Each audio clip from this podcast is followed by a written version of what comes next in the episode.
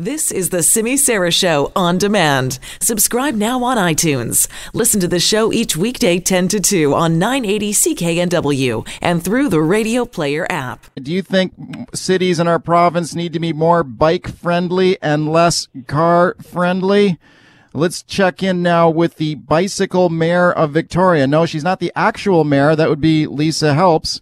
Susan Stokoff is the bicycle mayor of Victoria, and I'm very pleased to welcome her. Hi, Susan.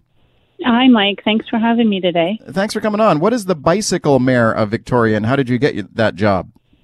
Oh, well, the bicycle mayor of Victoria is exactly what it sounds. Um, I've taken on a visionary role um, to lead the uh, normalization of cycling in Victoria. Um, I became the bicycle mayor um, last year. I went to the University of Amsterdam and I attended a program called Planning the Cycling City. I took a leadership course with the Dutch organization or social enterprise called Bikes, and that's BYCS it's not an acronym, it's the full name. Um, and this social enterprise, they um, promote transport cycling.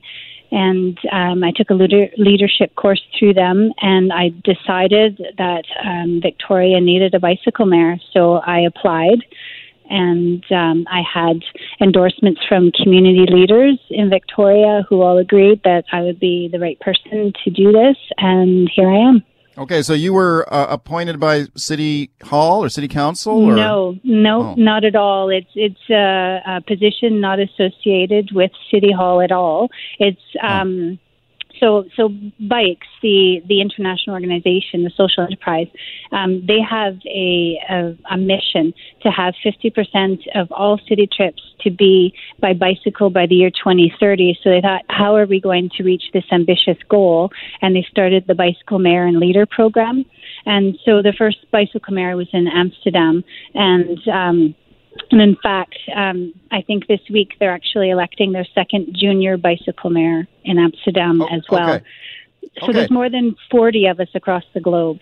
Okay, when you talk about the normalization of cycling in the city, what does that mean? Isn't it isn't cycling normal now? No, it's actually not.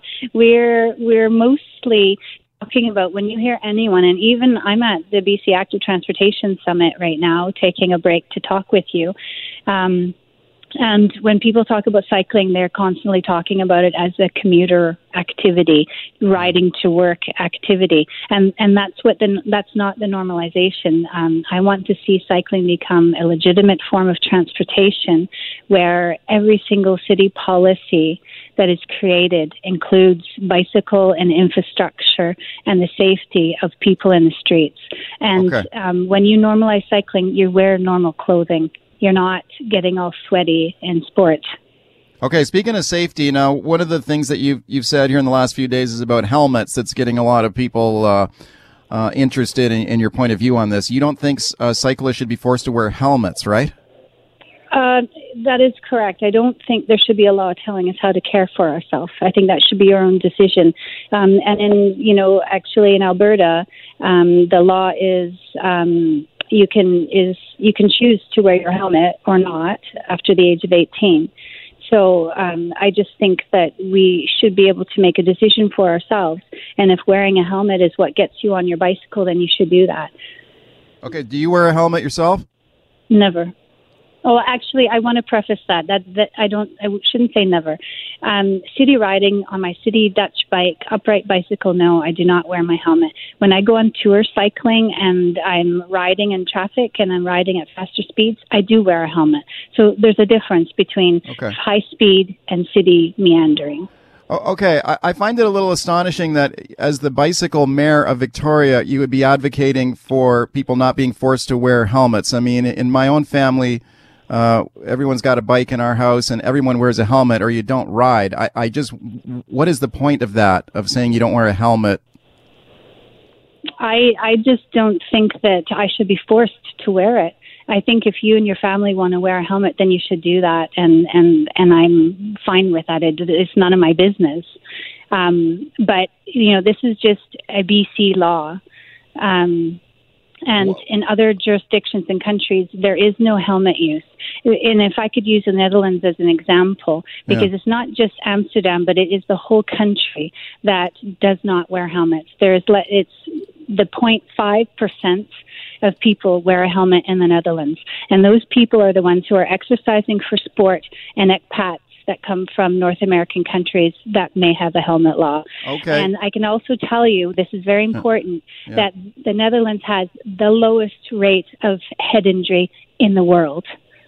For okay, cycling. but people, but people do get head injuries from cycling in Norway. I mean, that's not really disputed. Um, if you take a look at the safety record around helmets and, and how it can help people prevent or lessen a head injury in, in an accident, I, I'm just astonished that the mayor, the cycling mayor of the city would, would take a position like that. Well, in fact, it's not. I, I'm kind of being forced to talk about my own personal views. Um, I, well, you're I'm the also, bicycle, but you're the bicycle mayor, right? You're supposed to be setting an mm-hmm. example for the rest of us, aren't you? Yeah, well, um, yes and no. Well, actually, no. I'm not a role model on on you should be wearing a helmet, and I'm going to you know tell everybody to wear a helmet. That that is not the role model that I am aspiring to be. I'm aspiring to normalize cycling in a in um, an area where sport and recreation is the norm.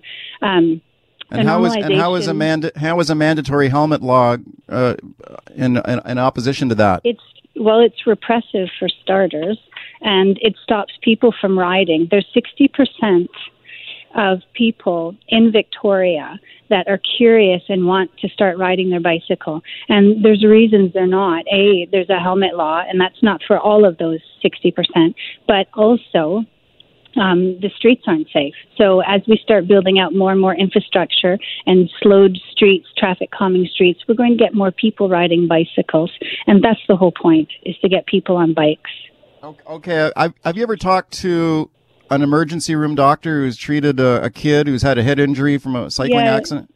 No, and and the thing of it oh, is, maybe you not, maybe it should. No, it won't change. It will not change. I'm telling you that because it's a decision. This is the point that nobody else makes. It's a personal decision that everyone should make for themselves.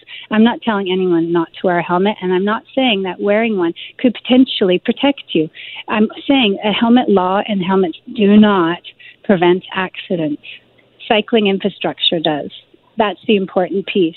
Yeah, well, it may not prevent accidents, but it can certainly help save your uh, save you from a catastrophic injury if, if, you're involved in one. Yeah, everybody goes to that catastrophic place. But yeah. I'm going to reference again what I said about cycling in the Netherlands that only 5% of people wear helmets. They have the lowest rate of head injury for, from cycling in the world. Now, what does that tell you? I'd like you to answer well, that. well, okay. Well, I'm looking at a report here from the Institute for Road Safety Research here on bicycle helmets and their use in the Netherlands. And it says in this report that more than 800 cyclists a year in the Netherlands sustain head and or brain injuries in a collision with a motor vehicle. And more than 2,500 cyclists in the Netherlands every year suffer a head or brain injury after uh, a non-motor uh, motor vehicle injury. So a bicycle only crash. What do you say to that? Yeah, well, it doesn't change anything for me. What do you, you know, mean? What do you mean? Maybe these rather, people could not have been injured if they were wearing a helmet. But you know what? They had a choice whether they wanted to wear one or not. It was a yeah. personal choice, and and they're going to continue with their personal choice, um, just as I will. Um, yeah. And you know, like you you can't scare me. Like that's what you're trying to do is scare me but I've done my research. I've made an intelligent, informed decision, and I'm not asking anyone to follow me. And I, um, I'm not really convinced why everybody needs to, you know, make it a problem. I'm, I'm not um, trying to, I'm not trying to scare you, Susan. I, am just, mm-hmm. I just think that it's irresponsible for someone who calls herself the bicycle mayor of Victoria to be talking about that it's okay not to write, uh, use a helmet. Uh, when you're on a bike, I just think like that's a bad mess, bad message that. to send yeah. to kids. You, yeah, I never said that it's okay not to wear a helmet. I have you never don't wear said when that. you That's You. That that is correct, but I am not the role model for children. Their parents are, and they need to tell their child what is right for them, not me. That's not my role. Right, but you're saying though yeah. that that helmet use on bicyclists should not be mandatory. The government that should what? Correct, but it doesn't mean you shouldn't wear a helmet. I'm just saying that it should be an option. And and so we're freaking out about this, but what about Alberta? You know, why why aren't people freaking out in Alberta? Why aren't they receiving more head injury? Like that's what you think is going to happen is that there's going to be all these head injuries once you remove the helmet law. Um, that's just not the case. What, what kind of reaction have you gotten from your, your viewpoints on helmets here the last couple of days? Yeah, so all the, you know, the people with the strongest voices come out in social media. What I get behind the scenes on my um, direct messaging, where people, the public can't see, is tons of support for personal choice. People who are mm. supporting me, and and that's who I'm doing it for. Um, the ones who are the most vocal, um, you know, half of them don't even drive a ride bicycle. They're in cars. And right. and the best way to keep people safe is in separation and infrastructure. It, it right. Um, right. gets more people on bikes riding. It removes um, the people from driving who would prefer to ride, and, and in actuality makes more space for people who do want to drive. It's a win okay. situation for everybody. All right, Susan. Thank you for coming on. Mm-hmm. Thanks, Mike. I appreciate it. Susan Stokoff, she is the bicycle mayor of Victoria, says she's opposed to mandatory helmet laws for cyclists. She does not wear a helmet herself. I totally disagree with her. I completely 100% disagree with this bicycle mayor of Victoria I believe helmets should be mandatory for cyclists. My kids don't go on their bike if they're not wearing a helmet. And I just think it's dangerous to have someone who is the so-called bicycle mayor saying that they, she doesn't think that helmet use should be mandatory.